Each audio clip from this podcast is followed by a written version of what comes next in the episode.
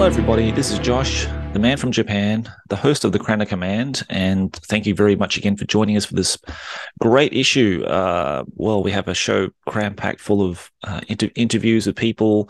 We have Jake and Barrett from the Warhammer Renaissance community. They're pretty, um, you know, um, pretty active over there in the United States, playing lots of Warhammer Renaissance and giving feedback to the community on Facebook.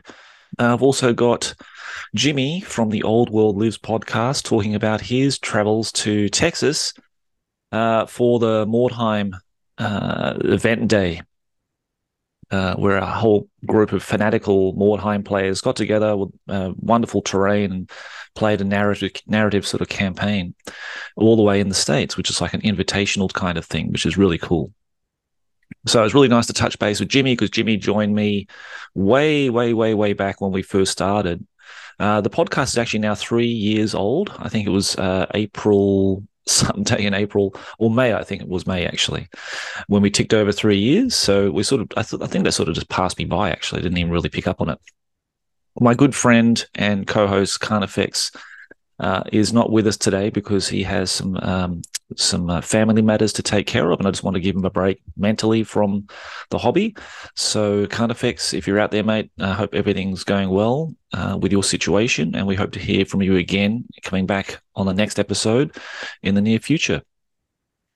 But in terms of um, what's happening at the Crown of Command, um, we've just wrapped up the Call of the Crown Challenge 2, which is a massive effort, uh, enormous. I just posted up the, the video up on my YouTube channel showcasing all the armies that uh, of the participants that made it through uh, those grueling, I don't know, several months, reached the deadline, uh, got their armies photographed and sent it to GJ, and GJ sent them to me, and I posted them up as a video as a, you know, collage and in alphabetical order. Hopefully, got everybody's names correct. That's always been my sort of bugbear that I mis mistyped or misspelt someone's name or mispronounced. Obviously, there's no pronunciation there, but hopefully everything's fine. I've got Owen Staten's lovely um, voiceover backdrop in there to immerse yourself into the old world. And uh, yeah, see, go and check it out because it's really an amazing um, collaboration that these people are part, taking part of. And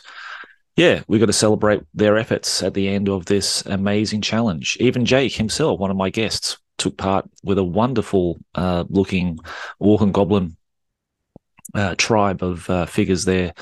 So there's a good mix of everything in there. So mostly fourth and fifth edition, but there are some other sixth edition stuff in there as well. So there's good good mishmash of different collections. I don't oh maybe some third edition. I saw some third edition centaurs and stuff like that in there, or second edition centaurs or whatever. But really nice to see a whole collection of people in the community getting together, banding together, you know, supporting each other through our Discord or through our Facebook groups.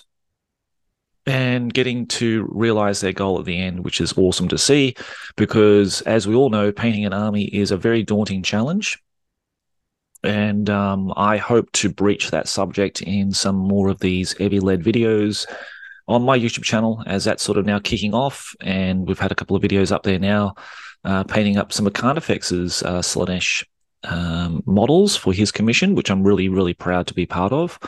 And that's now in the process of getting varnished and being packed up. So tomorrow I can send it back to him. So that'll put a smile on his dial because uh, he'll be able to play it with um, Brandy Dog down there with his armies and his other other uh, gaming uh, fellows in his gaming club, which would be awesome to see. I love to see the photos and videos, hopefully, coming back to us of him using his own Slaanesh 40k second edition army, which would be really cool. So yeah, things have been really, really busy. Uh, I think everyone's been really busy. You know, I've seen even on the Discord, it's been really quite quiet. The paint and chat was very, very little activity there. So everyone's sort of back into their um, regular patterns and um, but we're trying to sort of squeeze in that hobby time. Uh, the Cowbunga challenge obviously wrapped up as well. Some amazing entries in there as well. So yeah, so maybe we're just having a bit of a hobby break. But um, here in the studio, I'm at uh, you know 100% uh, like a steam engine uh, like a dwarf, uh, what's called land train. Just keep motoring on and uh, pumping out those paint jobs. And thank you very much to everybody who's uh, sent me orders, who, who have inquired about commissions and that kind of thing. Um, been really, really awesome to see. So just a massive thank you to those people there, and of course my patrons who support me as well, and uh, in our painting lesson tutorials. Now, I'll be doing a video for that on the YouTube channel to show you exactly what it's all about. But basically, I started this about a month and a half ago, where I would meet someone on Discord, and we would have a lesson together for either 30 minutes, an hour, either once a month or you know twice a month or four times a month whatever whatever uh, tier you chose and we would go through an army project together or just you know painting techniques or whatever you know it's basically you know you're the client you're the you're my uh, customer. You tell me what you need in terms of painting where you're at. We'll discuss all that. Uh, basically we have like a 10 minute um, conference call to talk about you know what the project will entail and what kind of needs and you know where you are pa- in terms of painting and what your goals and realistic achievements will be. And then i set out a sort of a plan to say okay well maybe the first lesson we can approach you know painting horses or painting orc skin um, for your rogue trader orcs or whatever and i do that through a streaming service on my discord group and uh, I record the painting uh, tutorials and I upload it into Google Drive or another um, cloud based service. You can download that and keep it forever. So it's been really cool. I've got about uh, three people now involved in this um, AV led uh, tutorial uh, part of my Patreon, and they're really enjoying it. Um, if you want to, if you want to listen to or read George's uh, George uh, from the UK, his testimonial about it, it's on the Discord under the Creator Command channel. And um, and I've got Juan and I have Keith as well. Um, so they're all got different. They're all at different levels, painting wise, and they've all got different sort of uh, achievements or goals in mind, and their objectives are a little bit different for each person. So I've got to tailor that to their needs and then try to, you know, obviously uh, hope that I can help in uh, reaching their goals or give them some kind of um, advice or tips and, and uh, make their paint- painting life easier in terms of getting their projects realized. So that's all about that. I'll have it in the YouTube channel. It's going to be a massive update. So get your coffee your cold drinks ready for that one because it'll be a big, big one because I'll go through the, the Slaanesh Army showcase, a Bretonnian project I'm working on for a gentleman in the United States that's going to be wrapped up today. So loads happening. Um, yeah, so I'm really pumped, and you know, you know me, I'm like super hyper um, enthusiastic and you know raring to go. So yeah, lots of great stuff. I'll, I'll, I'll showcase other projects from David from the US. He sent me a whole big, huge, massive box, which cost an absolute fortune to send here, uh, of various undead projects that um, I'll show you and stuff that he sent me as well. So yeah, loads happening, and um, yeah, I'm really excited about it. So thanks again, guys, for your support. Really appreciate it, and it's onwards and upwards. But for now, we're going to go into the show and uh, we're going to start off with the boys from the US from Warhammer Renaissance, uh, talking about the game and uh, about how they how they got into the hobby, and then we'll listen to to Jimmy and GJ later on. Okay, guys, we'll enjoy the show. Really appreciate your support. Take care, and uh, let's get on with it.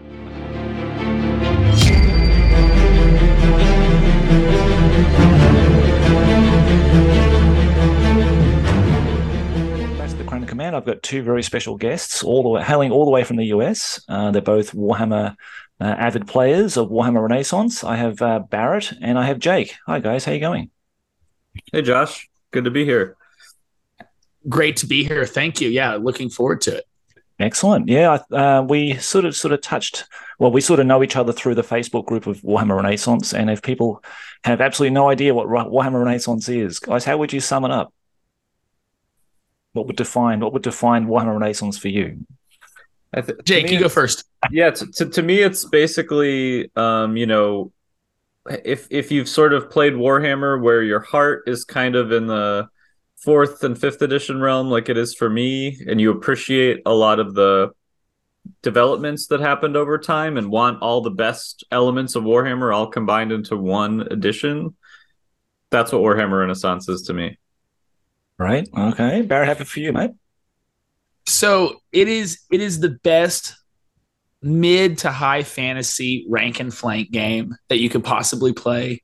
Warhammer, the universes and um, Warhammer Renaissance is a an attempt, a very good attempt, we believe, at making the perfect uh, community driven rules set to play a game that is very nostalgic and dear to all of our hearts. So it is the perfect blend of both um, competitive balance and rules testing and theory crafting combined with the nostalgic fourth and fifth edition. I think Jake nailed that perfectly. Those truly old school battles um, that we read White Dwarfs and saw in codexes and all that good stuff. So that's how I would describe Warhammer Renaissance. Wonderful, wonderful. I like that. Now, now looking at both of you, you know, obviously you can't see me, but looking at both of you, you look a lot younger than I am. So, like, you know, I got into fourth edition when I was about, I don't know, I was in high school. So 16, 15, 16, 17, somewhere around that age. But you guys look a good decade younger than me. When was your first sort of contact into like Warhammer? And was fourth edition your very first edition that you played? Jake, you want to start first? Yeah, for me, fourth edition was the f- first edition I played. I was 10 years old. Uh, right. Okay. And I, uh, it was a very, it's a moment I still remember. Um, I had a friend who kind of learned about Warhammer through a few European kind of study abroad friends, basically, um, from England and uh, one from France. And I was, he wasn't actually home, but I walked into his dining room. Like my mom was picking up something from his mom, and she says, "Oh, Jake, go go uh, in the dining room and look at Natty's Warhammer." And I I stepped in and just saw that basically the fourth the fourth edition box set contents basically set up along with an undead army, and I just like I I just I didn't know I didn't have any like verbal description of what it was or anything, but I just immediately knew this is I I'm into this.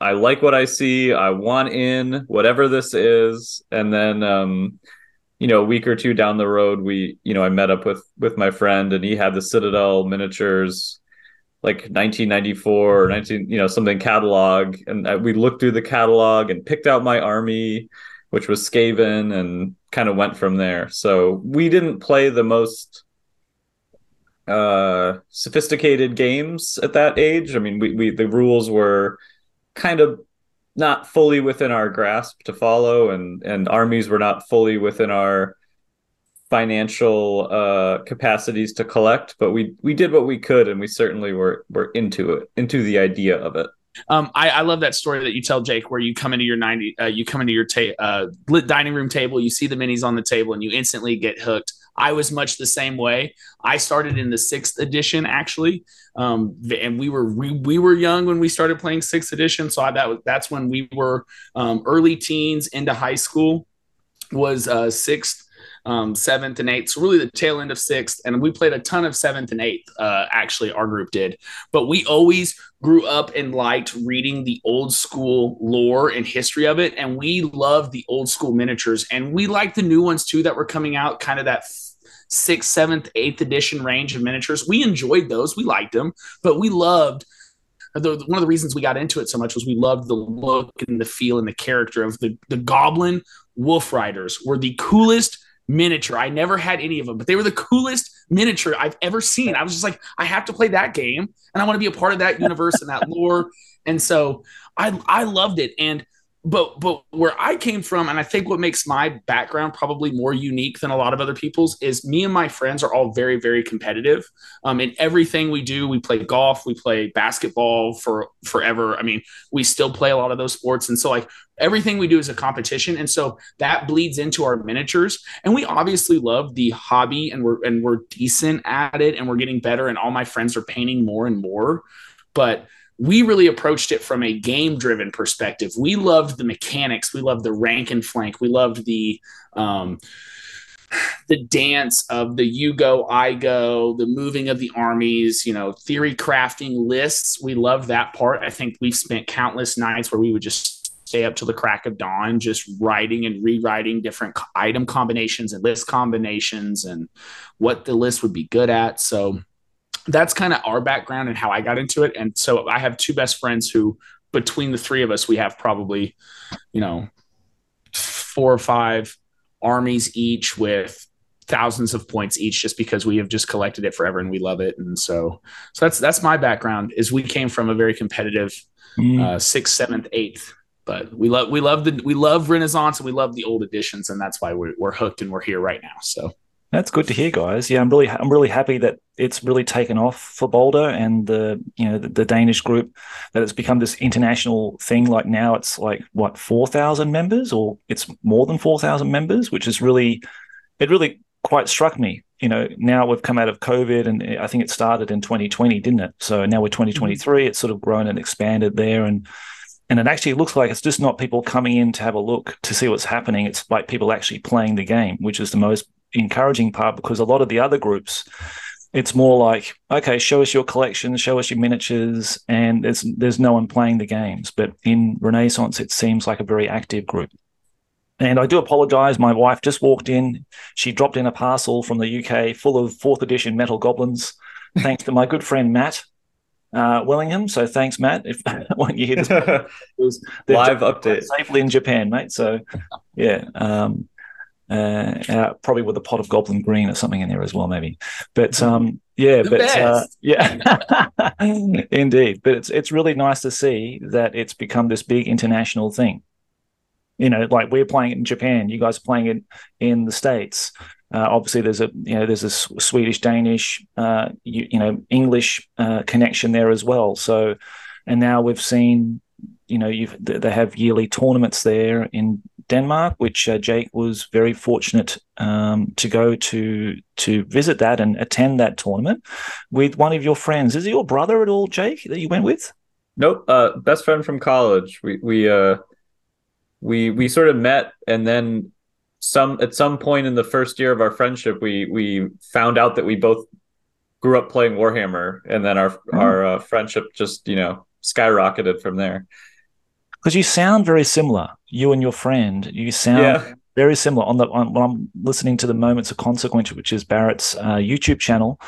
Yeah, when I listen to you guys talk, it you sound very similar. I thought so. I thought maybe there was sort of a relation there, but um, oh, that's interesting. That's cool. Yeah, maybe we've just been friends for so long that we've we've adopted each other's mannerisms or something. maybe, maybe it's my Midwestern twang that is just just, yeah, you just so obvious and just set us off with with the. uh, so that's cool. That's great. So, Jake, from your perspective, and I know me and Barrett would love to go to Denmark and attend this tournament. I would love to go there to do it, just to see Denmark. Be awesome. Uh, but then to be around all the guys and to play Warhammer for a weekend. Was it just a one day event? It was.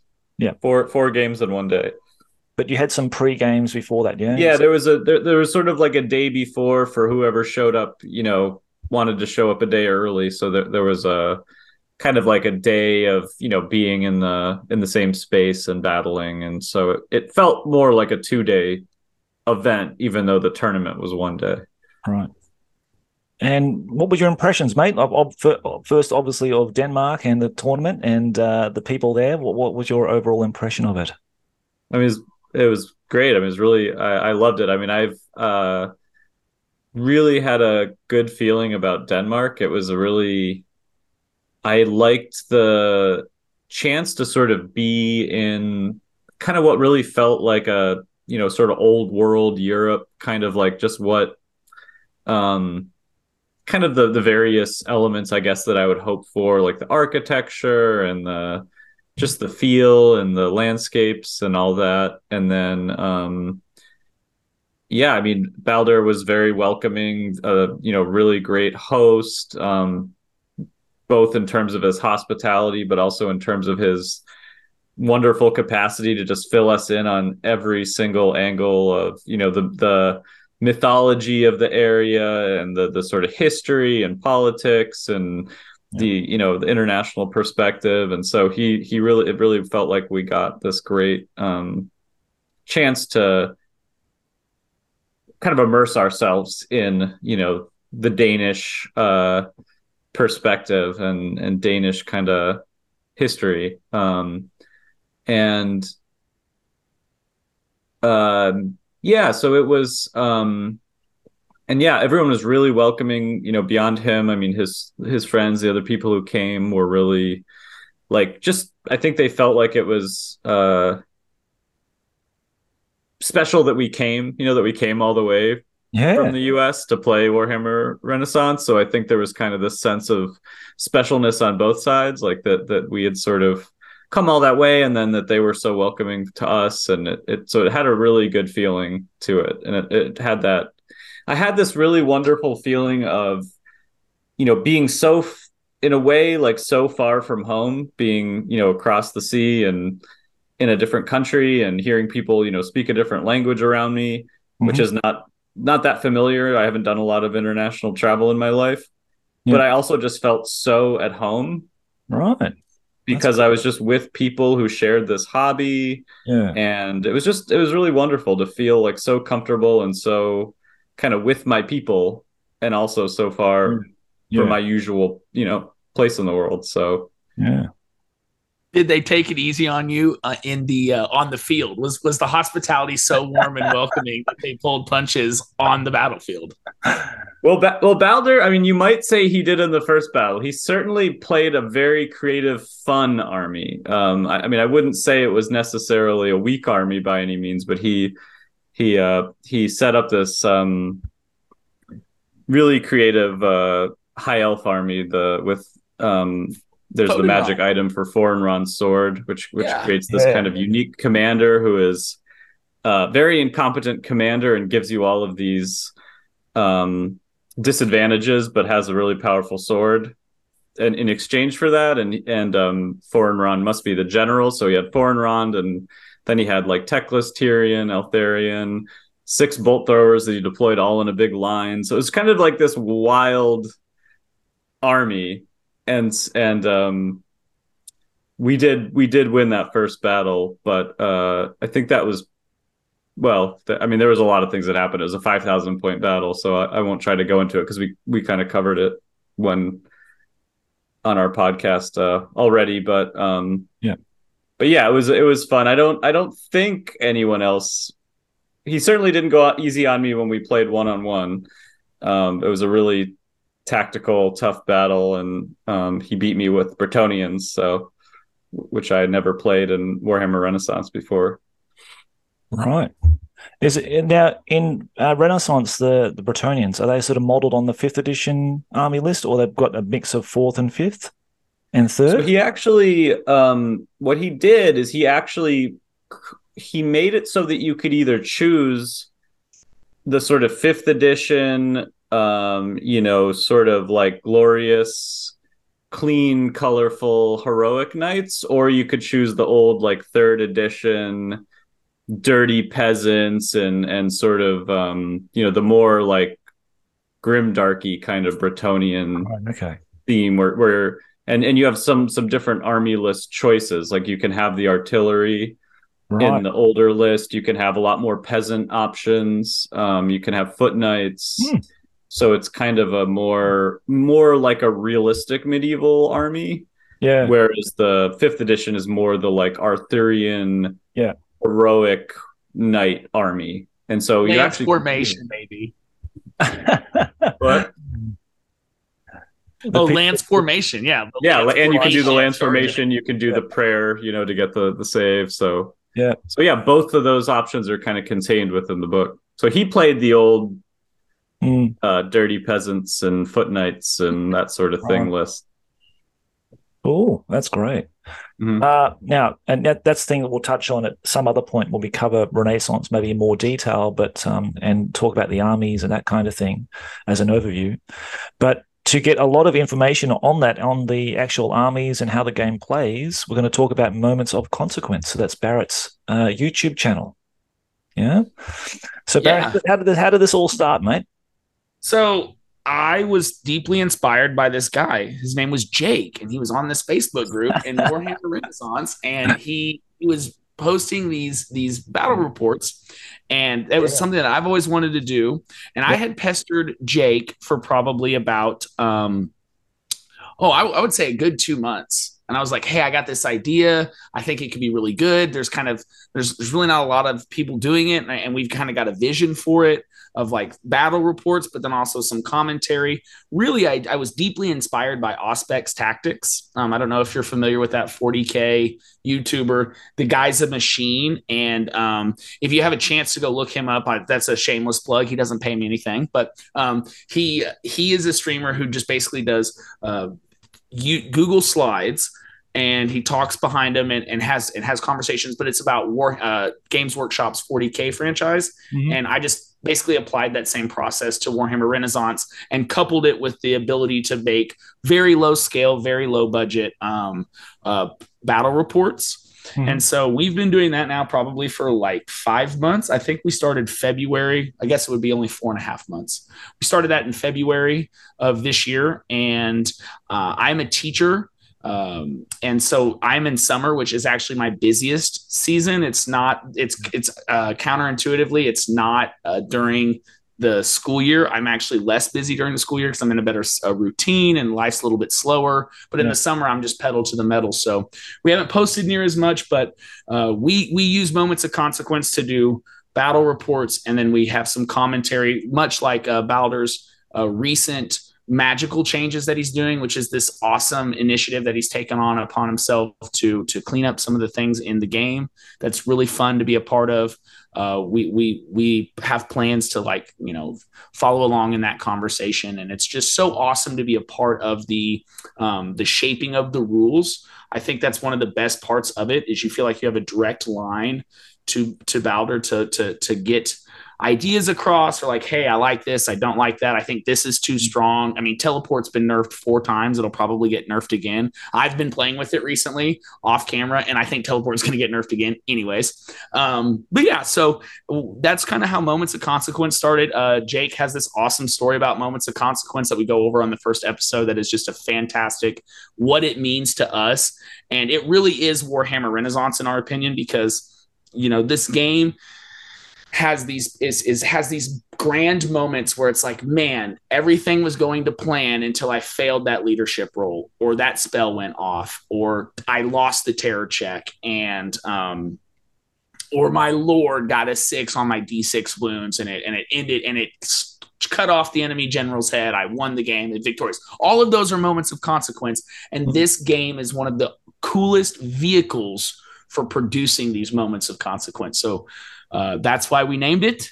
Uh, Jake and I have been doing it for uh, four months together. Casey is kind of the unofficial third, and and we we really enjoy it. So yeah, that's kind of our story.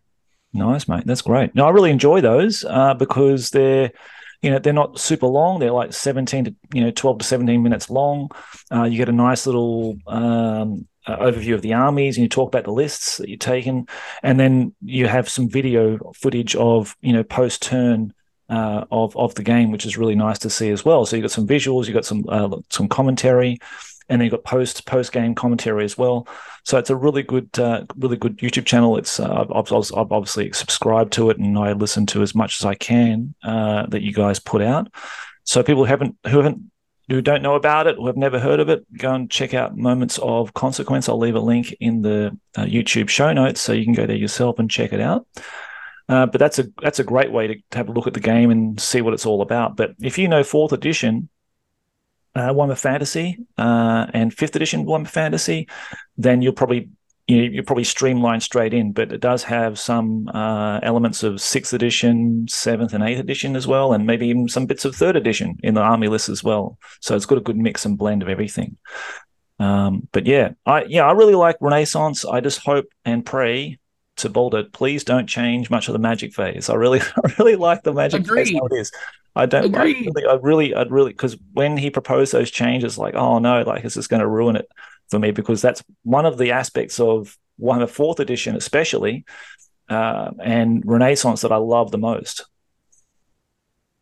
I have a great. Say, oh, I have a great question for you. No, I have a great question for you because I brought yeah, this yeah. up on, on, my last uh, uh, video I posted. Do you play with the competitive rules? Do you play with Magic on turn one? Yes or no? Because I feel like that's a huge um, impact on people's perception of the Magic face. Oh yeah, we play balls out, mate. All balls out. So we don't hold back at anything, mate. So if you ever watched our videos on my channel of uh, Renaissance, yeah, we just go hell for it. Like so, basically, the magic phase takes longer than any other phase in the game.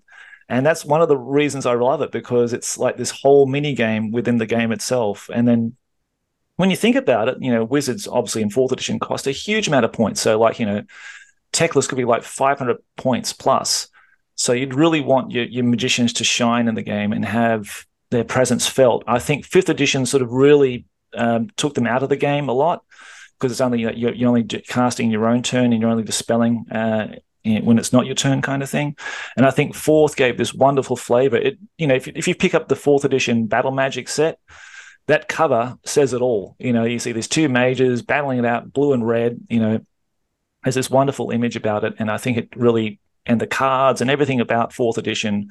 I can't go past it. Like fifth edition, basically Warhammer died after fifth edition for me, so I can't go past the cards and all the color. So that gave all the flavor. You know what I mean? All the art and the flavor and everything about it it got this you know had this really wonderful experience to it then it got very kind of tournament driven and you know they took a lot of stuff out for obviously obvious reasons um, but yeah i think magic is the most essential part jake what do you think is the most what, what's what's your favorite part about warhammer renaissance is it the magic phase or is it something else I don't know. I, I, certainly do like the magic phase a lot, and I, mm. I tend to take magic um, pretty heavy on the heavier side but I don't know. Somehow it doesn't seem quite right to say it's my favorite part. I mean, I I think that it's the all the elements working together to to make that really make such a great game. And I think without the magic, you would have something that just felt a little more mundane. Mm. And I feel like magic just is that layer on top of of an already great system for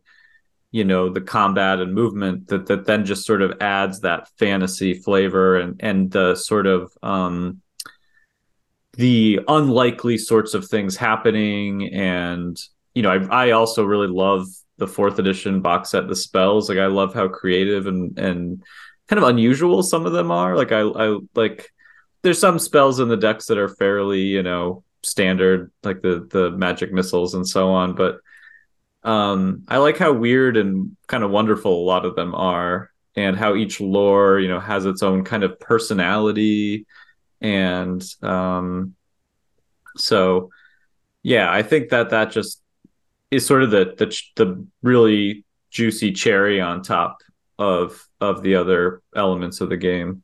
Yeah.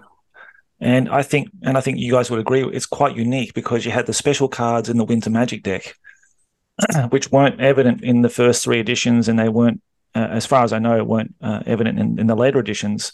So you could rebound, you could try to destroy the spell, you could um, uh, escape death from your from your magic wizards, uh, all those kind of things as well. Um, so yeah, I, th- I, think it's a very unique part of the the Warhammer game. So I think it's just if if you t- if you start well, I don't know, and it you know like I've always said, it's Balder's game and it's really his creation. It's really what he wants to do with it. But I think um, it'd be a shame if too much things were changed and tweaked, and it would be just resulting in more book flipping and trying to find rules and that kind of thing. So, yeah, less change is, is better. I really like what he's doing. I, I think his, um, you know, what he's doing with the idea of of, of coming out with a magic item that yeah, that would that would good. I like that. I think that's a great platform to sort of add some balancing or novelty or just adding a new twist without messing yeah. with you know with the essentials um and he has said he's extremely reluctant to change any of the spells themselves that's good. so i think he does have a very cautious approach about how do i you know create balance create create a chance to enjoy all of this. Yeah. Because I think that's sort of the goal. I think what his concern is is if if if um if it becomes too apparent that you know okay well this is the thing to do forget the rest then it's like you're not enjoying all of it. So i think his efforts are trying to say let's make sure as much of these awesome spells and you know cool possibilities are all equally on the table so that they all get to be used and i think um, yeah the magic item idea is a way to not mess with what's there but mm. create some new avenues for using different things in a new way and just just for the listeners who don't know what i'm referring to he's basically created a, a magic item specific to each of the eight college lores and each of those magic items provides some sort of boost in most cases to one of the kind of least likely to be used spells so um, for instance um, there's like a shadow crown item that increases the range of the spell crown of Tadrin, which is a like a um you know, sort of like a magic missile that only has a six inch range, I think. So it increases it to 18 inches. So suddenly that spell that is rarely used suddenly becomes um you know a good a good choice for for someone that and when when you take the item you can automatically select that spell so Yep, no, I really like those additions as well. I think they're excellent because then, like you say, it gives those spell choices some extra use now. They're much more viable in the game, which is great to see. So yeah, I'm all I'm all in for like um like if you got like a spell commentary section which Balder does, and he goes through each spell, and he if he tries to define something better or rewrite it in a in a in a way that's um, that takes out any kind of ambiguity ambiguity out of the game, that's a really wonderful thing. And I think the living game system is an excellent thing. Um, we can see it in modern game systems where they sort of tweak and change and get feedback and you know readdress certain things. And I think it's an excellent thing. It keeps the uh, community active um, so all those things are super positive, and that's one of the reasons why I like Renaissance. Not only that, because dwarves can actually cast spells. That's one of the best things, and they move four inches. Hooray! we can actually get around the park now. The golf course is uh, not just reserved for the back line. We can actually move around and do things. So it's brilliant. Um, but yeah, there's lots of good things to like, and if you play if you play fourth edition and fourth and fifth edition like I do, and love it, Warhammer Renaissance and I'll I'll put in uh, of Skulls too because Flail of Skulls is like a fifth edition variant. They are essentially the same core of the game, but you get a different experience.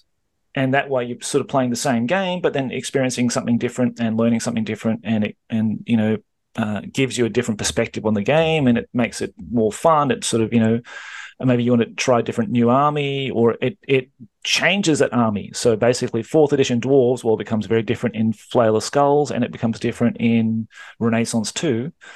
And I like that about those systems. You know, I like it being pure in the book. Nothing changes. That's cool. But then I like having the sort of extra little sort of skins or layers that they've added on there um, in modern iterations. I think they're really, really positive things.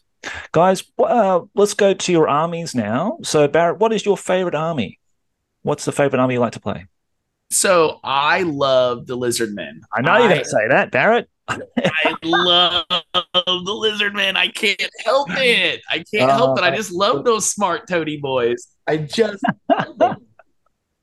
um, I bought I bought today a Seraphon from Age of Sigmar.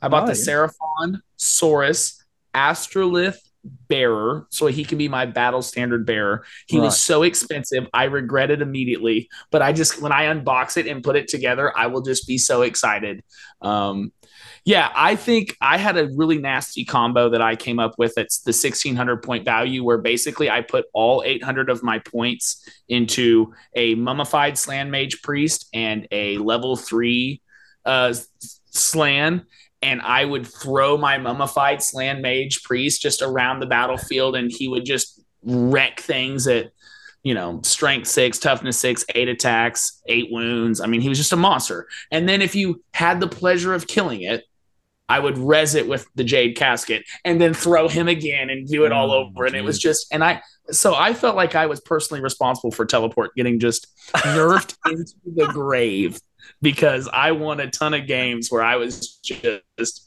And well, my friends told me, my, my friends give me this great nugget, and I use it all the time. Yeah. Um, if you were on the other side of the table, how would you? How would that make you feel? What would that? How would that feel to play against that? And uh, and I didn't play it all the time against the same person, obviously, but I do understand where they're coming from. Being able to teleport something into the rear and then charging it before you can do anything and have any response I always argued that you could dispel it, destroy scroll it, dispel scroll it, staff of three sisters, use the special cards. I just always thought that there were so many ways to deal with it. But I digress.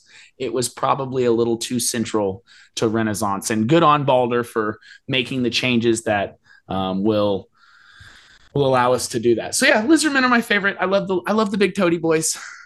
Okay, nice. All right. Um, and Jake, how about you, mate? Well, uh, Skaven were my first love. I uh, I instantly connected with the Skaven because I actually had pet rats at the time. This is back when I was ten years old. So have I, I think the softest place you know in my heart is for the Skaven, but um, mm.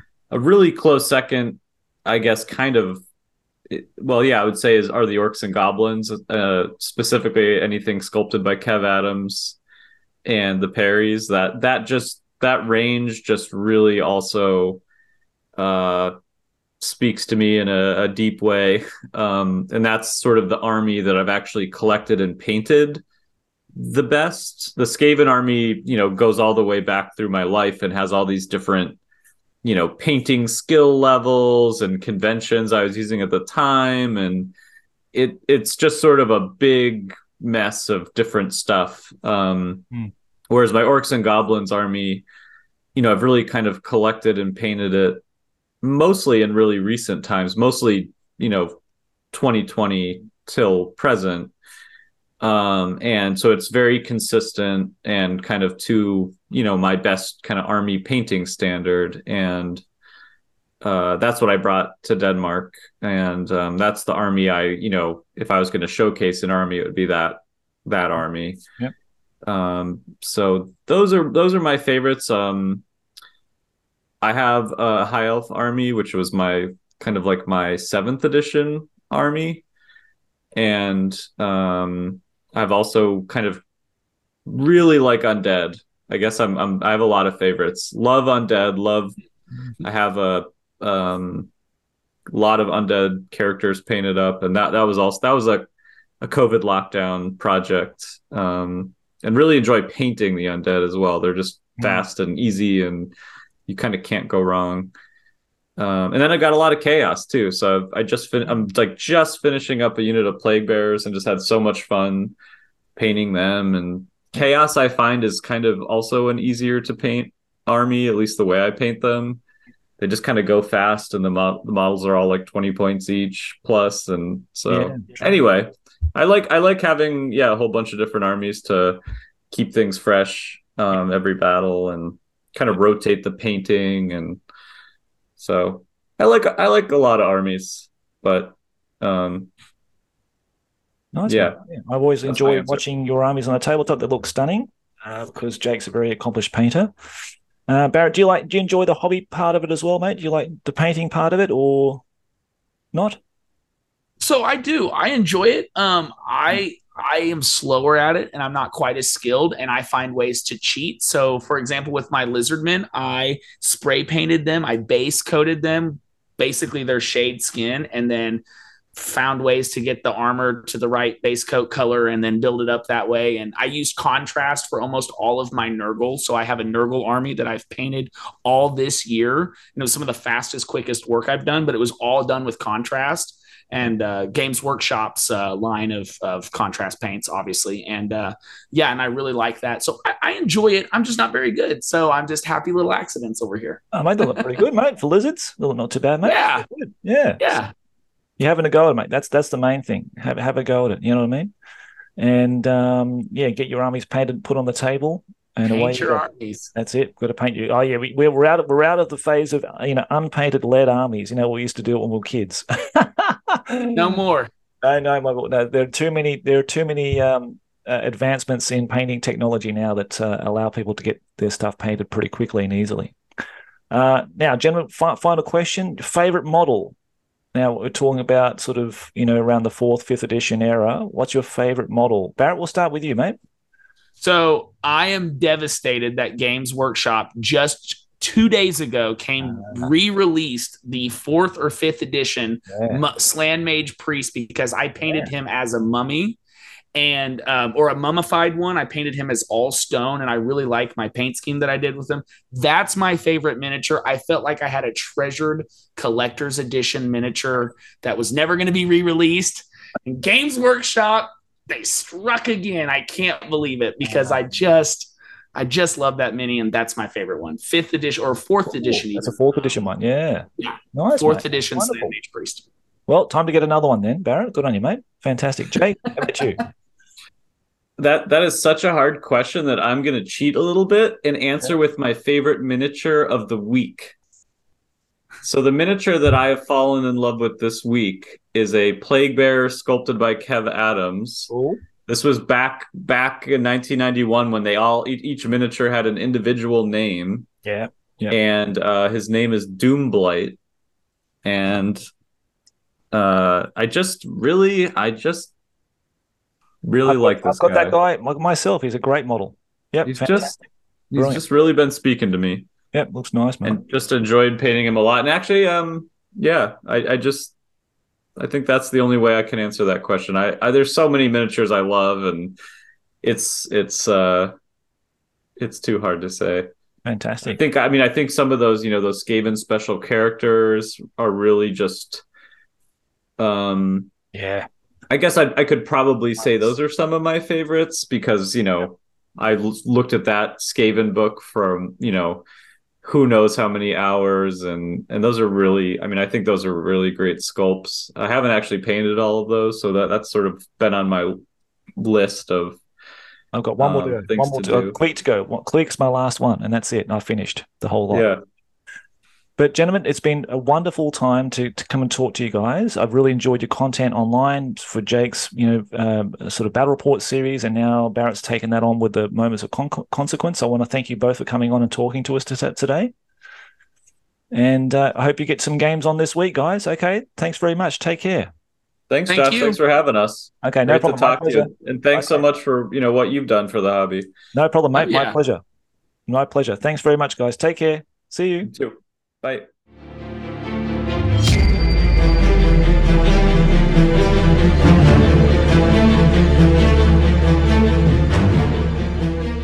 Yeah, it's good to have you back again, Jimmy. Thanks again. mate. Thank you. Really appreciate. And I'm sure the guys in the Crown of Command community really uh, happy to hear your voice again because they know your voice, I'm sure, from the Old World Live podcast, eh? Yeah, yeah. Um, I, about- I would say that I'm. subscriber. It's it's been rare for me to be in, be on the show nowadays. It's been a lot of things going on in life, Yeah, but uh, slowly getting back to it. So how's how's life been treating you, mate, since 2020? Uh, well, the uh, the whole COVID thing has been fucking up a lot of things in life, yeah, mate. but uh, other than that, it's been all fine actually. I mean, been doing a lot of fun hobby projects, been meeting a lot of people, been on tournaments, events, and everything. Yeah, that's one of the reasons why I got you back on because you went to Yeah. some really exciting um, event for Mordheim in the United Yeah. States. Is that right? That's correct. Uh, it was the uh, Mordheim 2022 event. Uh, like uh, it's it's kind of a follow up to the Mordheim 2019 event, which was in Helsinki. So this event was in Texas, Houston, uh, hosted by Bill Ford, uh, great guy. I think his name on uh, Instagram is the Ruin, and there's a couple of numbers after his name. Mhm. Uh, gotta gotta check it up because he, he's got a lot of pictures from the event. Uh, his awesome war band, Okay, cool. yeah.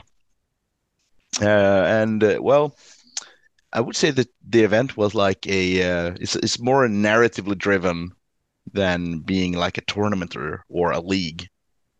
So there were like all the games was leading up to like this finale of the event, which was uh, let me see here. Uh, I had the papers in front of me here. uh, uh, there, there's like the uh, the count, the Count Steinhardt, which was like the burgomeister of the of the whole city when it was up and running, so to say. Uh, he died during the uh, when the comet crashed into Mordheim. That's the official statement. The uh, for the event, we had like more of a unofficial thing. So like the count might be alive. There's rumors going that he's uh, that he's gathering his uh, his court once again, trying to take the city back into his own hands. Twenty years after the comet struck, but uh, no one knows for sure if it's uh, if it's a true count or if it's just an imposter. So this was like the finale that we built up for the event. So every game gave the gave people like clues of his whereabouts, and uh, I think it was like the top four, well, winners, so to say, uh, got to play a a multiplayer game to try to catch this count and take down his court. I don't know where to start regarding the event. I like uh, I, uh, I I got the invitation from Bill. Uh, yeah, I saw photos of that. It's some. It's like it was really beautifully done too. Like it was. yeah, Like it was really themed. Uh, Mordheim yeah, kind of thing, where it's like in, and on this parchment paper and it's all written. yeah, You know, this kind of medieval style. yeah. It was amazing. And, um, yeah, really cool. I really like that. I really- Yeah. I, you know, I like I'm not a Mordheim player. I've never played it. It doesn't, you know, to be honest, it doesn't really do anything for me. But you know, I like to see people's like I like to see your conversions, and um, it gives this kind of uh, almost like Blanchitsu kind of style to Yeah. the to the figures and uh, and the world because it's all heavily you know inspired by his artwork, of course. Yeah. Um, and we also had Tuomas Pirinen on not so long ago talking about it. So I'm interested in, in people talking about it, and you know, obviously they're very passionate about it, like yourself and other people that at the event are really diehard fans of Mordheim. So that's really cool. Yeah, So just just looking at it is quite interesting, but it's it's it's more of a dark, much darker, you know, Warhammer. yeah. I mean, yeah. It's. Uh, I mean, Warhammer in, in the nineties were quite colorful, uh, and the whole the whole going grim dark thing started with uh, was like early third edition 40k, and with the whole Mordheim project for for the fantasy setting. Hmm. uh, which kind of stayed for like two editions until they made like Warhammer into what I call high mythical because it Mhm. doesn't feel like high fantasy anymore. Hmm. Uh, but uh, yeah, uh, back to the uh, to the whole parchment thing. Uh, Bill contacted me like just asking questions how how the uh, 2020 event was and uh, no the 2019 event uh, he asked if I wanted to attend, and I said like, "Man, I'm I'm super stoked that you're asking me, Hmm. but uh, I don't think that I could go to the United States because I don't know how COVID is going to be. Uh, there's the economic economical things, uh, so I just don't know for sure." But uh, hey, just let me know, and I can help out with other things like writing scenarios, helping with lore stuff, and anything. Uh, but uh, so I helped him out with a couple of things, uh, and uh, uh, suddenly he asked me like, "Can I have your address? I, I still want to send you this invitation thing, even though you're not gonna come." And I said, "Sure." I gave him my address, and I, and once this letter popped into my mailbox, it was like, "Yeah, I really need to go." This is this is this is an event for like enthusiasts. Absolutely. Uh, yeah, and it was my girlfriend like told me, "Dude, you have to go. This Oh, is a once in a lifetime opportunity, so Yeah, that's you cool. have to go." Yeah. So she was having my back the whole whole road of going there. Excellent. Excellent. So yeah, started saving money and everything. Uh, so uh, I think it was in like November 2022. Mhm. Uh, so yeah, I bought a ticket, took a flight there, and I was meeting up with people whom I had never met. Because I've, I've I've been around the world on events like going to Poland for Warhammer Fantasy, uh, went to Helsinki for uh, the uh, 2019 event, and just traveling around Sweden, going to events and tournaments, meeting people from all around the world there as well. Yeah. But going to Texas, uh, I was going to meet like people I've never met before. Texans. Texans. Yeah, Texans. Yeah. And uh, uh, was like I was the only Swede who accepted as well. Uh, I know there was like two or three other people who were invited, but they said no. And uh, they told me afterwards that they regret that it didn't, didn't come uh, because Right. all of them had their family situations because all of them are fathers and I don't have any kids myself, so it's easier for, for me to just do this kind of trip. Yep. Yeah. That's it, mate. Yeah, I know. I know how how they feel. Yeah, when you have family commitments and that kind of thing, Yeah. It's a whole different, a whole different, uh, you know, ball game. Then, so yeah, getting Yeah, it is. really difficult. But um, okay, that's cool, mate. That's great. You're still young, mate. You're still young. Yeah, I am. I mean, supportive girlfriend. What, what more could you ask? for? I mean, 36 is kind of young, yeah. Absolutely, compared to how, how old I am, mate. I wish I was 36. Jeez, Oh man, the time is passing so fast. that's right, mate. Just don't don't waste Yeah. a second of it. Don't waste a second of it. Play lots of games. That's Yeah. my motto. Um, but yeah, what was your impression of the US? Because, like, you know, US sort of fascinates me. Um, I'd, I'd love to go there for a big, you know, I'd love to go there for a Adepticon or something like that. I reckon that'd be Yeah. an awesome event just to meet up I with mean, people, socialize, you know, watch all the games and that kind of thing. What was your impression of, you know, American culture and how how were you treated there? I'm I'm, I'm assuming, uh, they're very hospitable, the Americans and they're very hospitable. Uh, I mean, when uh, I mean we we arrived to uh, this this superstore, uh, me and two other guys from Germany. Uh, so we were like the only Europeans there. So we we were hanging out a lot of a lot of the time where we were there, and uh, when we're when we were walking around the aisles looking for things, we looked kind of lost. And people like came up to us, "Do you need help with something? Do you need to help us find something?" It was like, "Oh my God, Yeah. if this happens at home, it's like in Sweden, you just keep to yourself. yeah. You don't interact with anyone. That's Yeah. the Swedish way. They're like the counter of introverts." and and the, Yeah. the Germans told me it's like it's kind of the same in Germany. So it felt kind of weird, but in a good way. yeah, Like, know what you mean. Oh my God, pe- people are nice. Wow. Uh, Yeah. and the uh, the biggest like thing was the the size of everything. It's like the city was big, cars were big, roads were big. The food, the Texas size food was the biggest kind of portions I've ever seen. And I'm a big guy. I can eat big portions, but Yeah. this was beyond me. Wow. Mate, put you to, to, to the test. Yeah. Yeah, yeah, I did. Uh, you know, culturally, it just, uh, yeah, just threw you uh, into a new world. So that's wonderful, isn't it? Yeah. It's a great experience. Yeah. So And I would love gotta go back. I would love to go back. Yeah, I think I think um maybe it's kind of like Japan, maybe in the same kind like the service industry is maybe the same as Japan. It's like all the the experience of just traveling to some other place which is completely different from your own culture and environment. So I think people Yeah. get wrapped up with that and they, you know, like me, I ended up in Japan and been here for 10 years now. So it sticks with you, I think.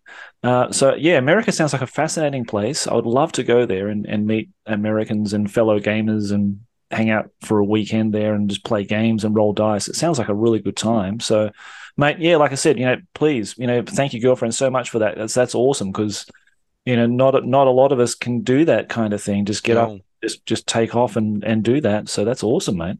That's great. Yeah. I Um, feel lucky. how, how Very about, lucky. how about all the terrain and everything? Like, was was the organizer putting that up, or was it sort of Uh, one brought their own terrain and tables? Some some people brought their own tables. Uh, there was this uh, couple guys from uh, Canada who brought their modular Mordheim table. Uh, a lot of was a lot of it was 3D printed, but uh, like the board itself was cut out from foam, uh, where you could like switch places with some of the. Uh, oh my God! I need to find the English word for it. It's a modular the, uh, table. Yeah, it's a modular table with like Right. platforms and everything Sure. it was super cool. Uh, and uh, we had a sewer table uh, with like small tentacles which was moving around in the water, so it could grab people during the game and like hold them stuck. Yeah. Uh, and then uh, the uh, the organizer Bill he built a lot of tables himself, uh, smaller tables, so not standard four foot by four foot. So they were like more two by two or three by two or three by three. So Mm. smaller tables, which meant faster paced games since you were closer to your opponents. But uh, every board was heavily themed. So we had like the docks. So there were boats at the dock and everything. Uh, we had uh, uh, some ruins, like generic ruins, uh, gothic kind of ones. Uh, we had the uh, one of the settlements around Mordheim, because uh, around the city, there's like four or five settlements where all the warbands stay during the night because you don't live within, inside the city because because of all the chaos stuff happening. I mean, there's chaos spawns roaming the streets. You don't want to sleep in one of the buildings. Oh, Anything can happen in there. Okay. Uh, so he built one of the uh, settlements, which is called Sigmar Haven, which is like the most law-abiding uh, settlement, I would say. Mm-hmm. But uh, there's still like criminals and crooks living there as well. So yeah, I mean, you you can be a nice guy, but you don't have to be a nice guy just right. to be there. Yeah, yeah, yeah. Uh, and then one of the guys from New York, uh, he brought, well, rather shipped one of his tables, uh, which was custom made by MS Terrain Lab on Instagram. This is the most amazing Mordheim table that I've ever seen in my wow. fucking life. Wow. Yeah. It's uh I'll send you some pictures or yeah, links to this later. Or better still, uh, put it in our Discord, mate. Crown Command Discord. Yeah. yeah. uh, it was mind blowing, and I got to play on this table twice during the event. There's like details everywhere, nooks and crannies, uh, like small tunnels. There, there's even like small underground tunnels at one of the sides of the table. Oh wow! Yeah, yeah, it looks super cool. Uh, and there's like it's it's just not big like it, it, it was a full four by four table, mm. but it was also very tall. Tall buildings, big platforms. I believe there was a huge uh, tower at the middle of the uh, table where we had like wizards duels and everything. It was like uh, it was uh, eventually known as the uh, the challenging tower. So mm. people wanted to have a, a nice challenge, put their bottles up in the t- tower and duked it out up there. Oh, how Highlander of them. Yeah, yeah, yeah, very Highlander. Brilliant. Uh, uh, just get a refill my. Um, I'm well. I'm actually looking forward to seeing pictures of that table because that I think one of the aspects of Mordheim is more about the table. It's more about the terrain. From you know, from you know, obviously I haven't played it as I said, but looking at pictures of it, it's more the the you know the whole scope of the terrain. It's very yeah, important that you have a lot of terrain, and it's it's yeah. The, it's beautiful and it's it's playable on and and then you know you just have your um you know your 10 guys or whatever it is in your in your warband that comes sort of after that yeah. Uh, but you know like when when you came to the event, like with with your Mordheim uh, warband, was it starting from like level zero and you sort of worked up through the campaign? How how did that sort of how, how did that work? So just uh, everyone had to start their warband with 500 gold crowns, which we which we normally do when we play Mordheim. But yep. everyone also had 100 extra gold crown, which which you can use only on equipment. Right. So like weapons, armor, uh, miscellaneous items, so you had like extra gear, and just to make sure that all the warbands were a bit seasoned, you had 20 experience points, which you could put out anywhere within a warband. Mm-hmm. So, uh, so you could get level ups before the first game, but for each level up that you got, uh, you had to roll for an injury. Oh. Uh, and I know one of the guys. He was like uh, his name was Alex. He played the Sisters of uh, Sigmar, mm-hmm. and he's the one who brought the uh, amazing table from MS Terrain Lab. Yeah. Um, and he put all of his experience points on one single character, which mm-hmm. missed out three games because of these injuries. So he oh. only got to use her for like two games. oh, yeah, she was over powerful. yeah, yeah. Well, that's that's a good little handicap then. Yeah, Not handicap, but basically it's it's preventing you from sort of, you know, su- supersizing your characters or heroes. Yeah. Um, then having to pay the consequence of rolling badly on the injury table, kind of thing. Yeah. Yeah. Mm. Uh, me, me myself, I was like, I'm. I put ex- enough experience on all heroes so they didn't level up, and put the rest on the henchmen so they did level up. because I like I like uh, getting like level ups from taking people out of action, like Yeah. killing them or whatever. Uh, which here, like heroes, are the only ones who get experience for taking people out during the games. The henchman only gets le- like experience from participating, so they they're slow growers. Yep. Uh, but uh, doing this, it cost me like one beast man, which is the most expensive henchman you can have for the cult of the possessed. Uh, so I lost my two wound guy, and I lost one of my. They're called dark souls, so like people who have been like sh- possessed by demon for a short time, but they still think that they're demons. So they're like crazy little bastards running around wearing demonic masks, doing everything, believing that they're I'm a demon, I can do everything. They have like Yeah. leadership four, but they pass all leadership tests they need to take because of their their crazy state. ah, right. Yeah. I was gonna say leadership four. That's lower than a goblin. That's really Yeah, it is. Yeah. Okay, interesting. Um, so were they open to like having lists from the journal or White Dwarf issues? Was it sort of just Yeah. open kind of to any kind of list you could bring like uh, dwarves or orcs or goblins or whatever in your warbands? We could only use uh, rulebook warbands Right. uh, for this event, yeah. But uh, I believe that we were allowed to use uh, like hired swords from any public published rule. Okay. There, there, there weren't a lot of uh, hired swords at the event. Uh, like some some people has just brought like I need a I, I need an elf ranger, so they had like a sniper guy. Hmm. That, that was like the most common thing. I hear I hear that slings sort of break the game. That's that's the common Yeah, I mean, thing I hear. Slings, slings yeah. were taken uh, under control. Uh, uh, there were weren't a lot of slings at the event apart from the uh, one of the sisters of uh, Sigmar warbands. Oh, right. Uh, slings get out of control when you play Skaven and you have 20 guys with slings. right. That's when it gets out of control. Gotcha. Okay. But uh, it, it it can be can be parried with like good terrain, and if you're a like good player and use the hide rule a lot, then people can't shoot at you. But eventually, they're gonna be able to shoot you, and there's gonna be a lot of slings then. right. Okay. But uh, yeah, I, I, I we were talking played- about the whole thing before the event. It's like if if if people want to do it, fine, but expects like expect us to frown upon it. Okay. But no one, no one brought sling spam, which was uh, super, be super that guy. great. That's good. Yeah. I'm, I'm glad No, about that. no, yeah, no one want to be that guy.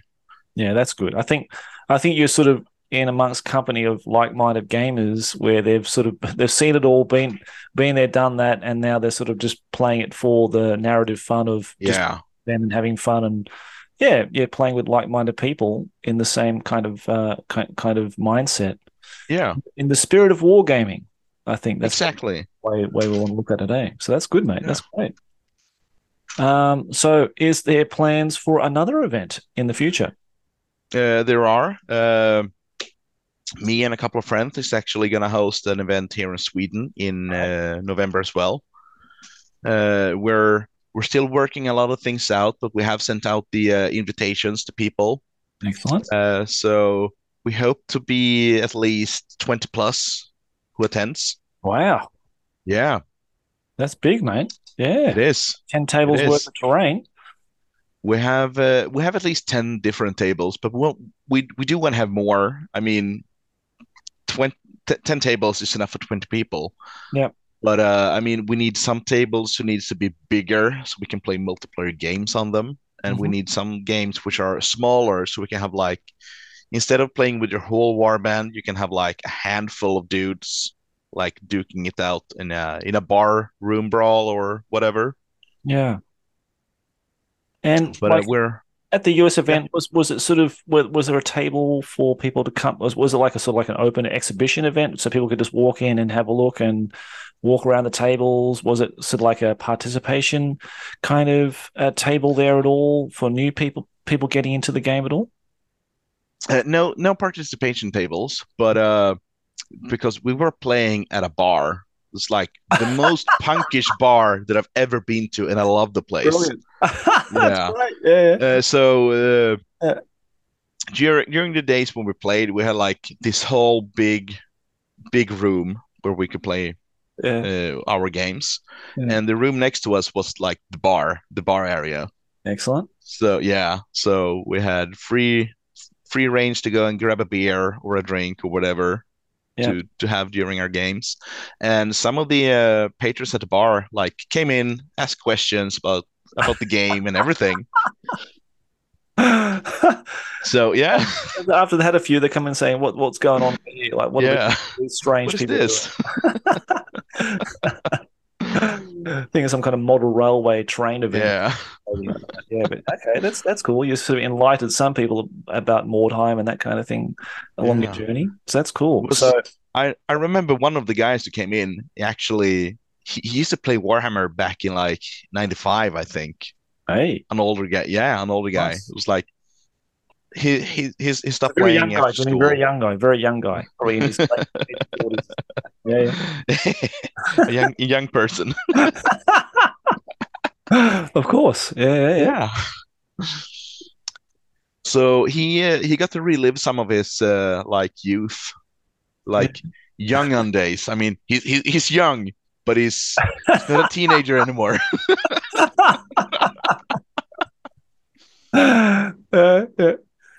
Oh, that's good, mate. That's great. So that Yeah. at least you made one connection with somebody. Yeah, it's something Yeah. about the old days of Warhammer. That's good. yeah, Um, now, I yeah, I'm assuming like yeah, Sweden will be just all over this event. Like you know what I mean, like all because you got as you're in the northern hemisphere, you've got you know uh, neighboring countries, and people are very Yeah. close to get to Sweden. So, mate, you'll fill 20 seats in no time. yeah. We will.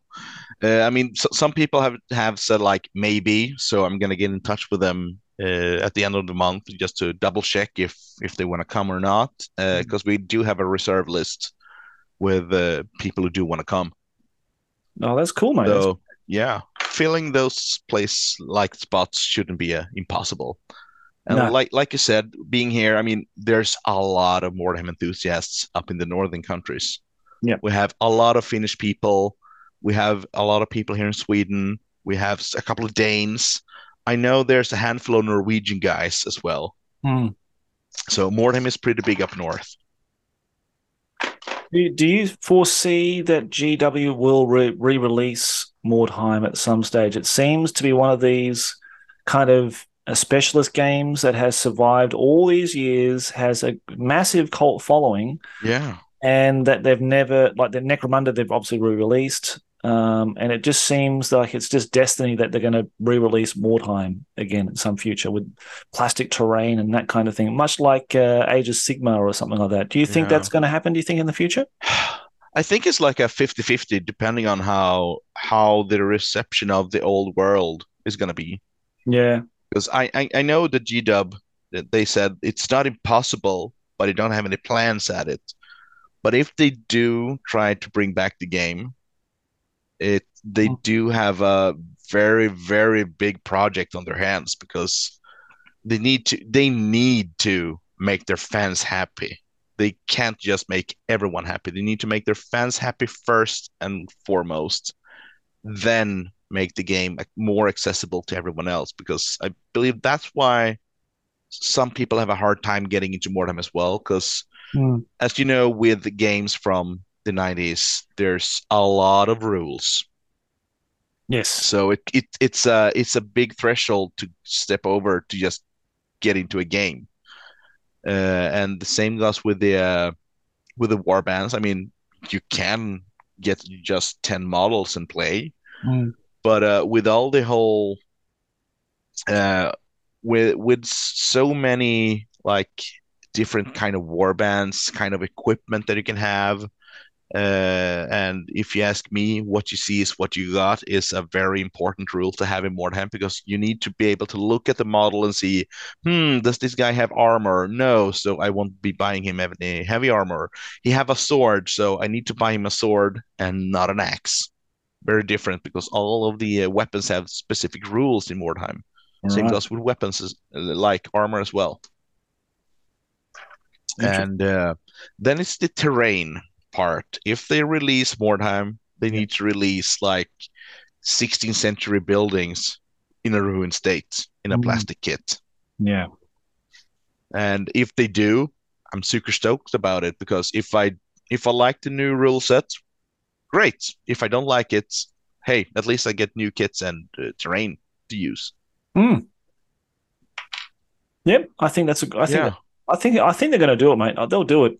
They'll do it on like a like a like a two foot by two foot playing surface kind of thing. It's going to be really. Yeah, it's uh, most likely going to be smaller. Yeah, I I reckon. four foot by four foot is it's uh because I, I have my Mordheim table here just behind me as we're talking Oh, right. Okay. and yeah back in my hobby room nice. uh it's uh it's taking up a lot of spots a lot of space yeah.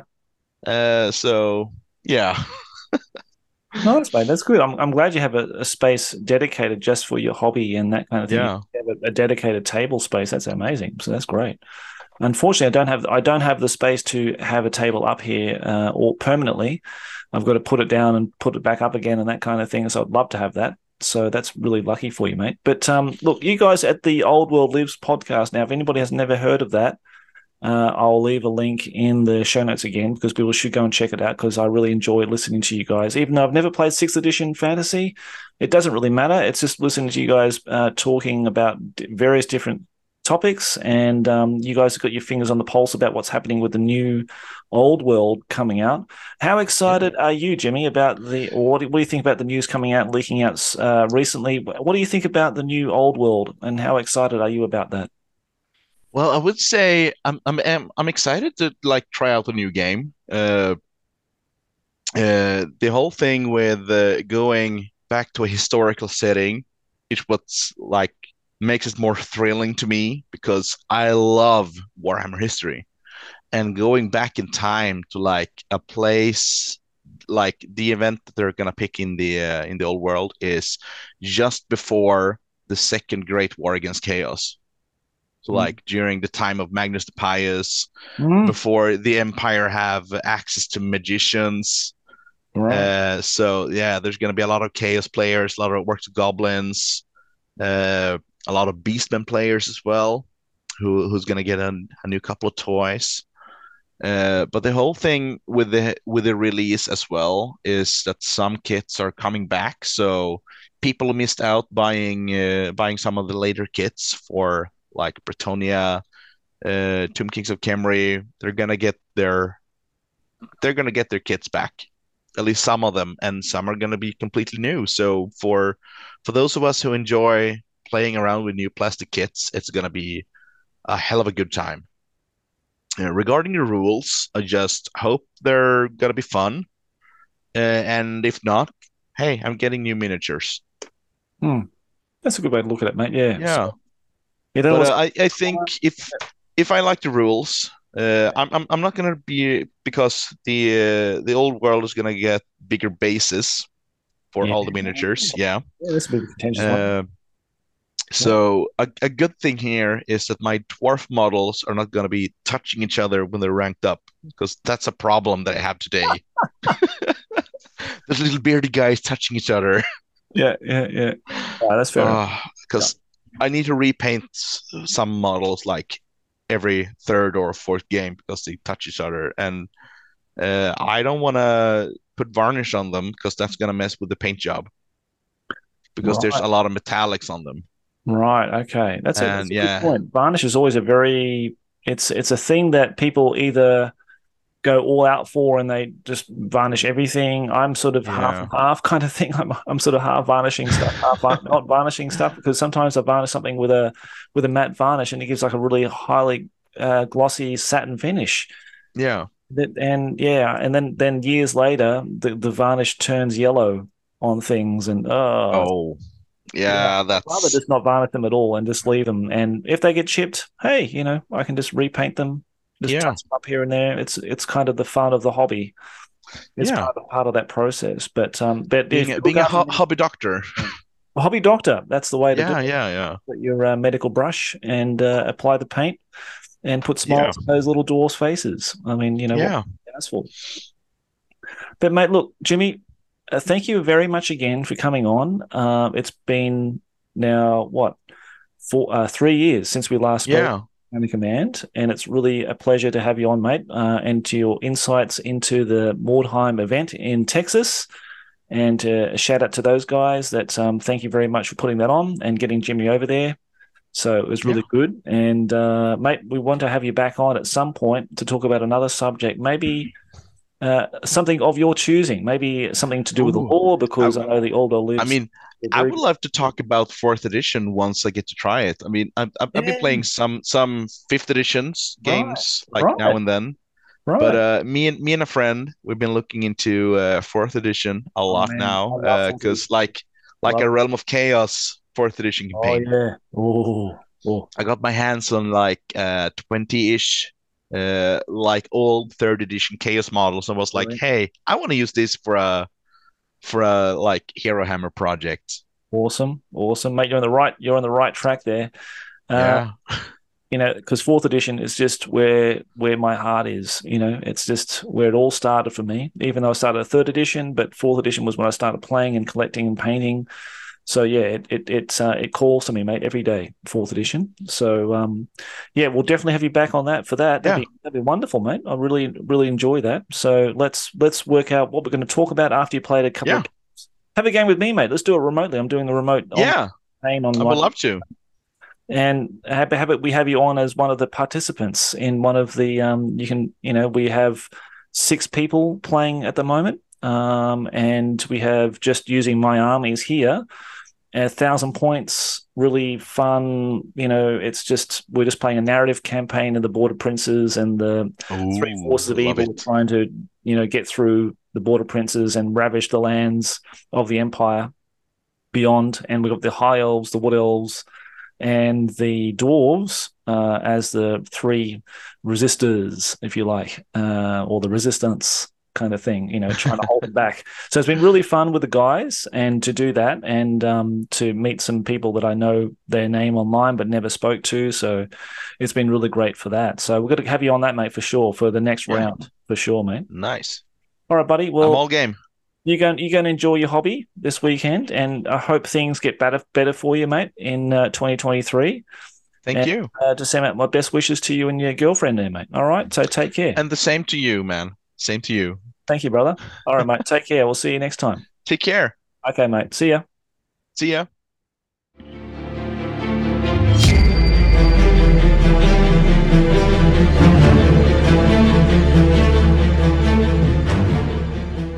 Hello everyone, it's GJ with another Call of the Crown update.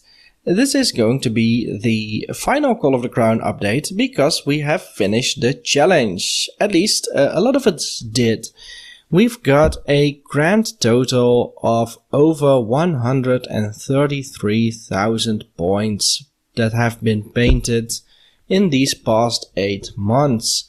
And I am so very happy that the challenge was such a great success. Now, before we take a look at the pictures that have been submitted, I need to clarify a few things. Because I have a system, and apparently uh, my system, which is clear to me, does not automatically mean that it's also clear to uh, the rest of the world. Uh, so I'm I'm guessing that's just me then, because I don't think all of the rest of the world are equally crazy. But uh, yeah, so what I did was everybody who had already finished their challenge, their names are listed uh, way down at the bottom of the page. If you go to gjsworkshop.wordpress.com, you'll find the Call of the Crown May update. And if you go all the way to the bottom of the change uh, of the page, you will see a list of people that have completed their part of the challenge in a previous month. And uh, below that, we have the Garden of Morr, a list of the people that had planned to participate or maybe had participated for a while but then had to drop out for various reasons. I believe I didn't count them, but there is about 25 people on the list that did not complete the challenge. Um, so that means that uh, well over 60 people have completed the challenge, which is an amazing amount. And judging by the number of points, that's uh, that's also a very very fine accomplishment. If you divide 133 by 60, you're a little over 2000 points a person. Well, this does include, of course, the people that have dropped out, but uh, they, they had submitted something in previous months, but they hadn't completed the challenge, so their points still count for the challenge. But uh, yeah, that's uh, uh that's a little bit of on, on how I did this. A lot of people have asked me about why is my name not appearing in the list of finished armies, uh, and then I had to explain that. So I thought I'd do that on the podcast here as well.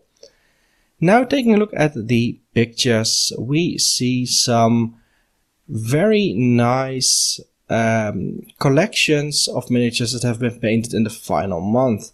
If we, for example, take a look at what Alexander Radik painted, He's got some Ellyrian Reavers, I believe it is. Maybe Silver. Yeah, Ellyrian Reavers, 8 Reavers, 12 Shadow Warriors, and a Mage for his final month. And then the next entry, Andy Bonner, he's got a similar um, collection of miniatures there with an Empire War Wagon and some Knights and Crossbowmen and Halberdiers, which are his uh, allies for his uh, dwarf army, I believe he did. Yeah, he did a dwarf army. Uh, Bad Moon Gobbo with some absolutely amazing pictures of his uh, orcs and goblins. The freehand banners are really amazing. I shouted them out before, but uh, I'm going to do that again. Uh, ben, Ben Kochkamper with Warriors of Chaos. He's got a Slaanesh army painted up. And for this month, he submitted seven Slaanesh Knights, which for some reason have two standards with them. So I guess they are going to be two units, or maybe it just looks cool. It doesn't have to be legal. Chris B, he has a fanatics, uh, fanatic tier chaos slash orcs and goblins army. He painted up 675 points of Slaanesh demons. Slaanesh is popular in the challenge uh, six mounted demonettes and five on foot, and they've all got champions and a standard bearer. Now Clem, he had already finished his army, but despite that he did still submit a picture of a lovely battlefield and backdrop that he made. Uh, looks gorgeous, I've seen some pictures with miniatures on there as well. Absolutely amazing. Daniel Green has a Cyclops which he converted to a summonable Nurgle demon. David Rudd with some Dogs of War. I see, uh, I believe those are Bugman's Rangers in there. Al Mukhtar's Desert Dogs, uh, Lorenzo Lupo, and the Galloper Guns.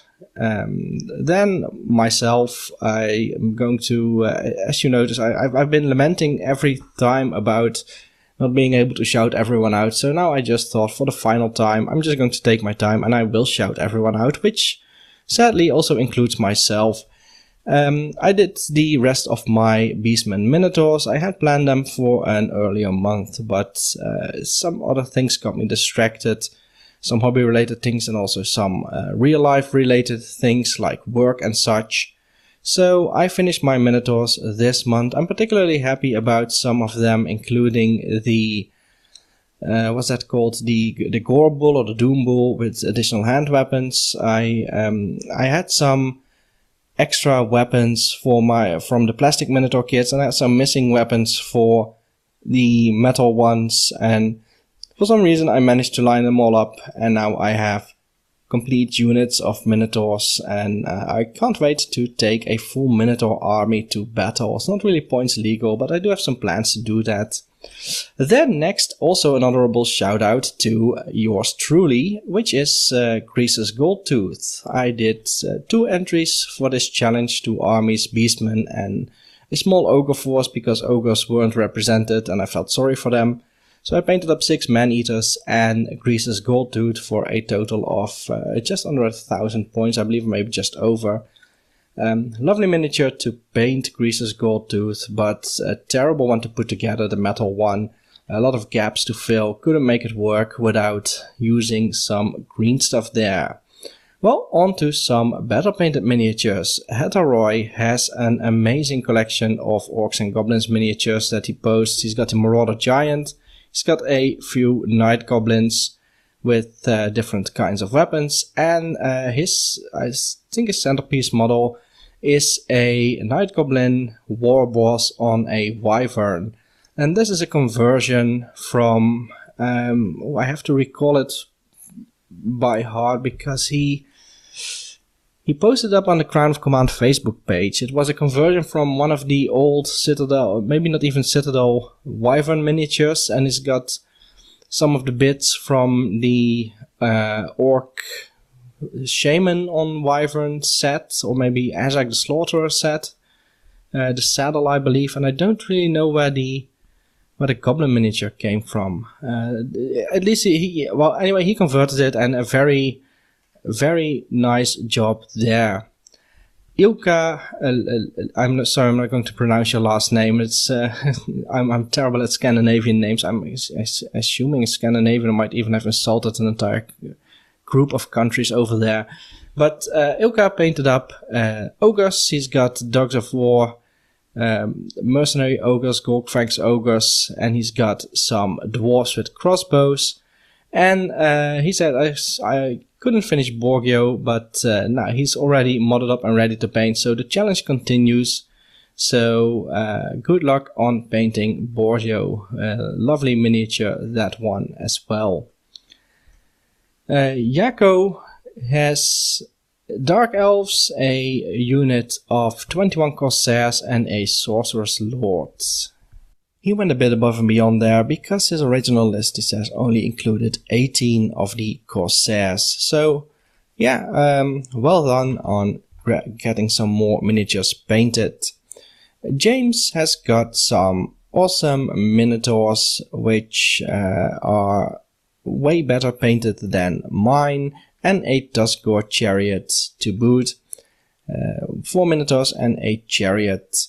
Uh, Jeppe Dunning has got some Dark Riders, uh, six of them, also painted to an amazing standard with a, a very nice color scheme with uh, purples and blues for the details and then some ivory colored spear shafts that really uh, contrast the models. So uh, well done there. Uh, Joe Simon has a Ghoul King, a vampire uh, general, uh, I think it's going to be a Strigoi vampire, depending on the edition, of course. So it's a uh, it's a ghoul painted with some great blood effects there. He's just had a snack and he's still looking for more. Awesome model there. Joe Guardsman with King Louen on his hippogriff. Uh, also a a lovely miniature. Um, the banner was still missing. He said I didn't get to to uh, do that in time, but well, that's uh, there's still time after the challenge, of course. Uh, has uh, an amazing Wood Elf army, which he finishes off with a Lord on Dragon, uh, level 2 Mage on Dragon, I should say. And he's also got some archers, war dancers, uh, but for some reason they are not in the picture, but he did say them, so I we just include them for the points value. John, uh, John likes old stuff, that is, uh, his Discord name, some orc boar boys with spears, the classic models, and a fanatic who is uh, struggling very hard to get his ball and chain from, off of the ground. Uh, another John, John Morawski, has some lovely 8th edition plastic, um, what are they called again? Lothern Sea Guards, the high elves from the Island of Blood set and they are accompanied by the uh, uh, what's a champion. Um, let's see, he's calling him a spearman champion, but it's a guy with an axe. I don't think it was a special character, but it, it might be Korhil in a later edition, but I'm not sure. It might just be the, uh, the High Elf Lord with an axe. And uh, a musician there, and I think the other one is going to be a banner, a standard bearer, but there's no banner attached to it yet might be that that is the still in the works. Um, so yeah, lovely miniatures there and a great paint job. And we close off the list of Johns with John Sandal, who has a. Uh, let's see what have we got here. Uh, these are a high elves and dwarfs list. He, he made two armies there, and he's got a high elf on a Pegasus, some Ellyrian Reavers. Not quite sure. I don't think these are the plastic ones. I think these are the earlier ones from 6th edition era, but I'm not sure there. Uh, I see also a dwarf lord. I'm not quite sure which name he is, but he is a named character. He's holding a hammer and a and a horn. Uh, a horn as in a trumpet horn.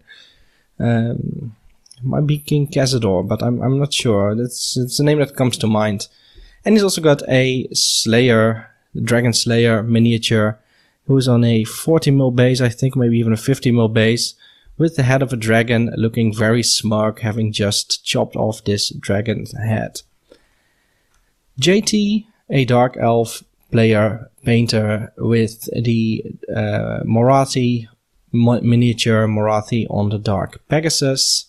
A lovely miniature and a lovely paint job as well. Some more elves. Matthew, Matthew Red, he has painted some white lions. Um, he said he fell a little bit short. He there's there's a small gap in the unit here. He wanted to do a few more, but well, um, there's still time after the challenge, of course. Uh, Matthias, Matthias Hedstrom, he's got a Skaven slash Empire list, which he finishes off with uh, some weapons teams. Um, I believe that's one Jezzail and a Warp-Fired Thrower, if I know my Skaven a little bit, which I, I don't because I don't have too many of them painted, but I played against them a couple of times. Michael Hanwright, an Empire army from uh, Hochland, in the characteristic red and green colors. I think I was going to say that these are some of the 6th edition plastics, but I'm not quite sure if that's true. Might be that I'm mistaken there. No, I don't think so. I, these, uh, these might even be metal miniatures that are a little bit older than than the ones that I'm thinking of. So yeah, um, uh, I might organize this challenge. I know a lot about Warhammer, but I, am not intimately familiar with uh, a lot of the miniatures. So I, I, do hope to change that in the future. But uh, uh, so please forgive me if I mischaracterize any miniatures or, uh, or, or names or things like that. Mosha, he has an undead slash demon army, which he rounds off with some, uh, let's see, a chaos giant that is an awesome miniature. He's a giant with four arms. He's standing uh, over, there's a cannon barrel on his base. He's painted blue, a bit like a frost giant he reminds me of, but uh, he's holding a, was that, a, a tree trunk or a branch, big branch in two of his arms, and the other arms are just flailing around trying to grab things. Uh, I'm not sure if this is an actual miniature or conversion, but either way, well done. And uh, Masha also, despite ha- having entered Undead and Demons, also painted up some Night Goblins, a Night Goblin command group, uh, to uh, to add to his Greenskin army. Piotr, another Dark Elf player, finishes off with the Cauldron of Blood. Uh, very realistic blood effects, if you ask me. The uh, awesome 4th edition model with the wheels and the spikes and everything.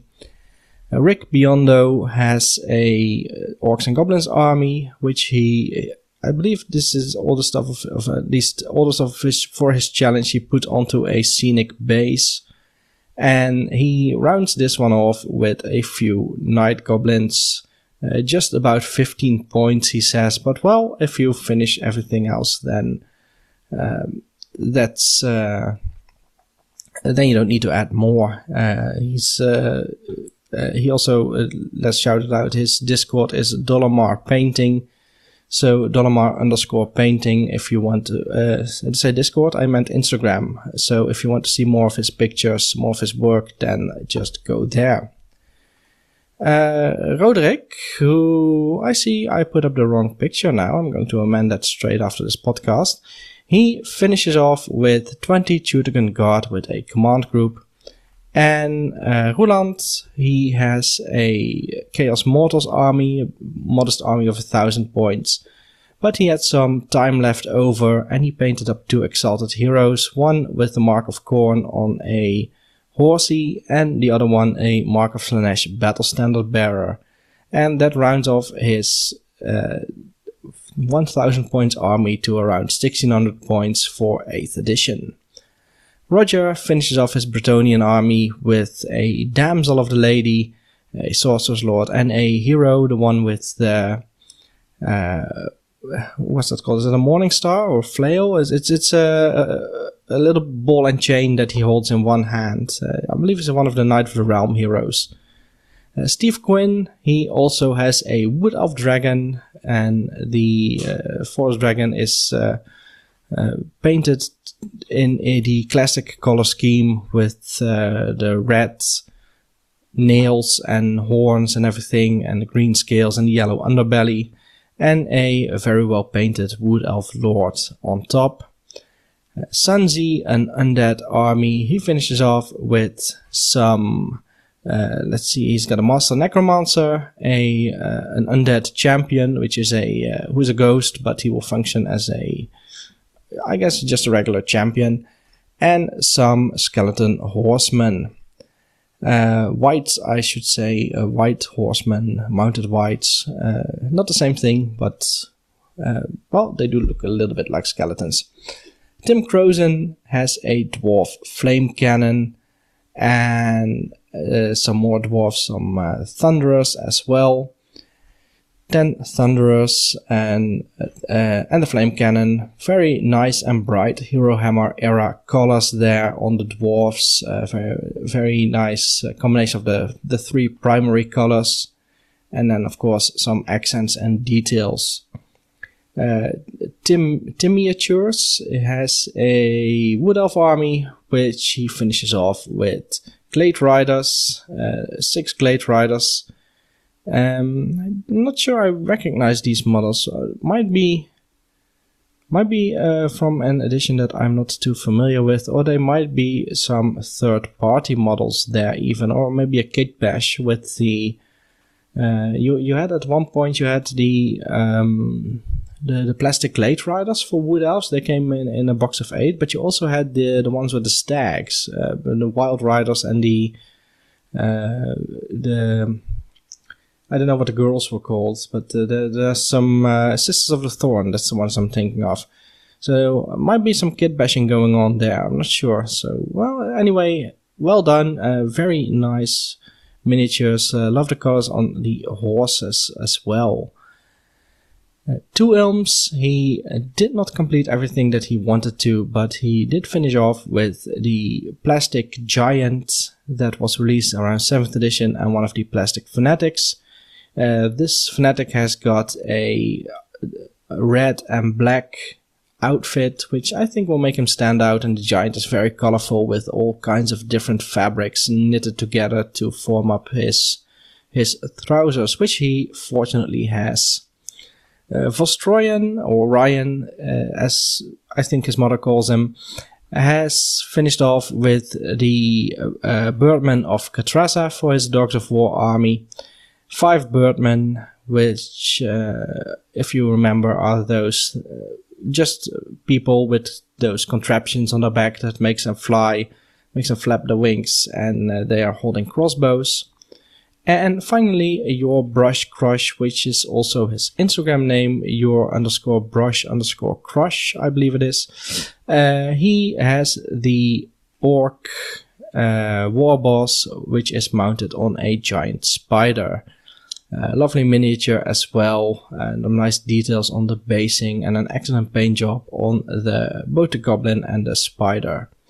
So yeah, uh, that's it. I finally done it. I finally shouted out everybody, and of course all the people who are uh, who have already finished. I'm just going to call their names out: uh, Andreas Netmark, Blue in VT, Cluin Griffith, Covering Fire or Ted, Dan Dan, Flogger, Hendrik Lundbeck with two armies actually, Joseph Justice, uh, Joshua, uh, Mark Murfield, Marcel, Matt Barker, Sam Clayton, Stian, Tarkan, and Viola.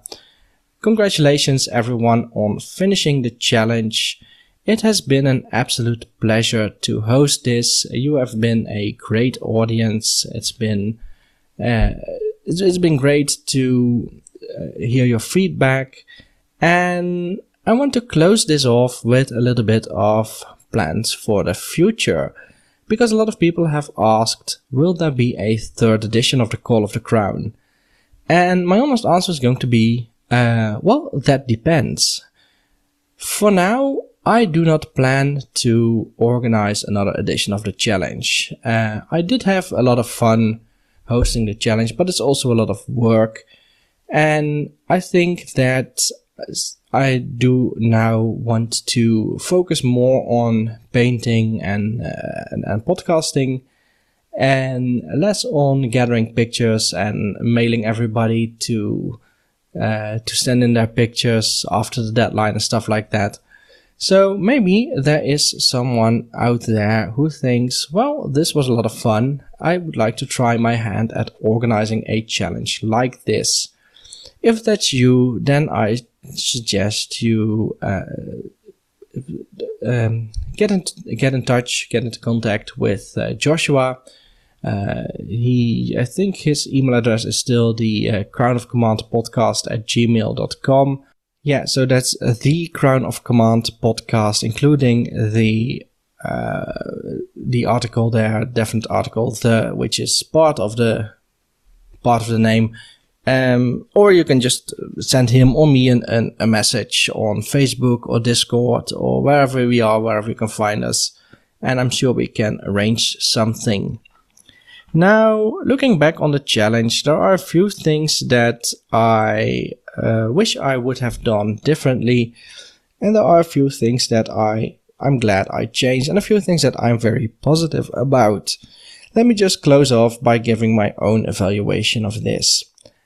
First uh, thing I would have done differently. I think that for most people, uh, at least looking at myself, after about six months, uh, most of the momentum had had dropped away from the challenge. So I think next time, if I were to do a challenge like this, I would make it a six month challenge, not an eight month challenge.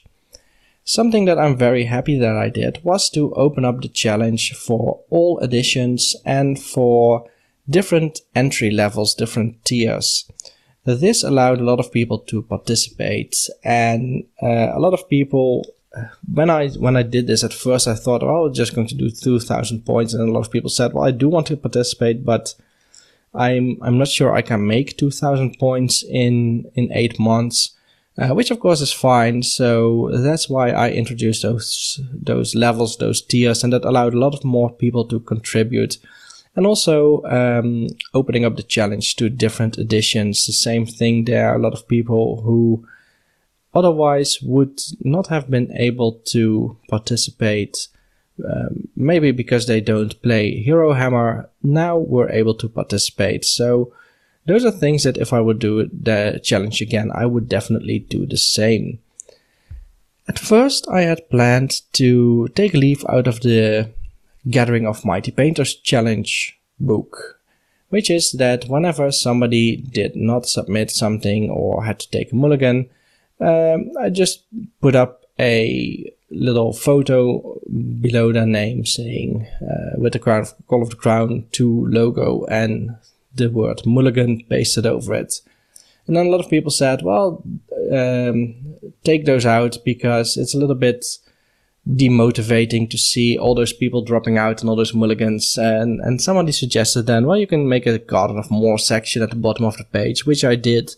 And I think that's one of the best decisions I made for the, uh, for, for the, for the website. So, um, well, I, I said one of the decisions I made, but it was someone's suggestion, so I, I don't remember who it was. Um, so sorry, I, I, would like to shout you out, but I'm not not sure who it was again.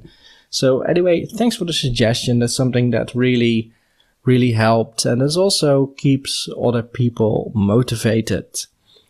So um, maybe close off with some tips for the next person who wants to organize a challenge like this. Uh, it's always going to be more work than you anticipate, especially near the end of the month, around the deadlines.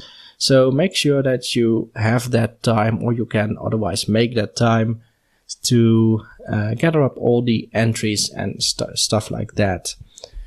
Uh, also, listen to your contestants, listen to the people participating because they come up with some good ideas that you may not. And it's it's not a competition; it's a challenge. It's a community thing. Uh, I, I was the one organizing it this time, but I still feel like this is something that we all did together. So um, yeah, it, that's um, that's one of the things I can also put out there as a tip and one of the things I also did was participate in my own challenge. And I think that's also something that you should do because if you don't do that as an organizer, then uh, you you feel like you're standing on the sidelines, but you really should be participating and should be in uh, it's um, it's a little bit difficult to describe,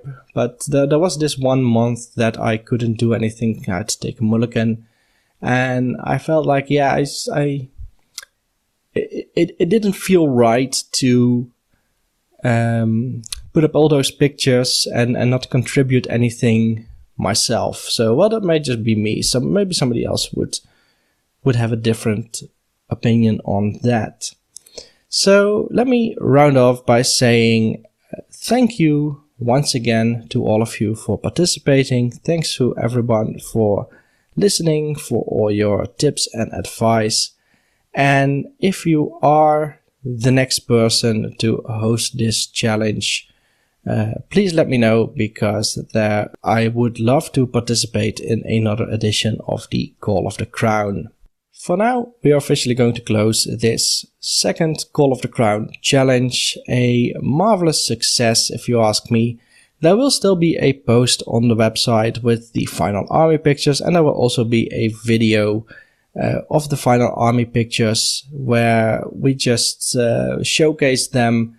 Um, a little testimony to all of your hard work that you put in over the past eight months. That's still in the making, or it may already be out by the time you hear this. But anyway, uh, let's just close off the challenge for now. And thank you all for listening, for participating, and for just being nice people and a great community.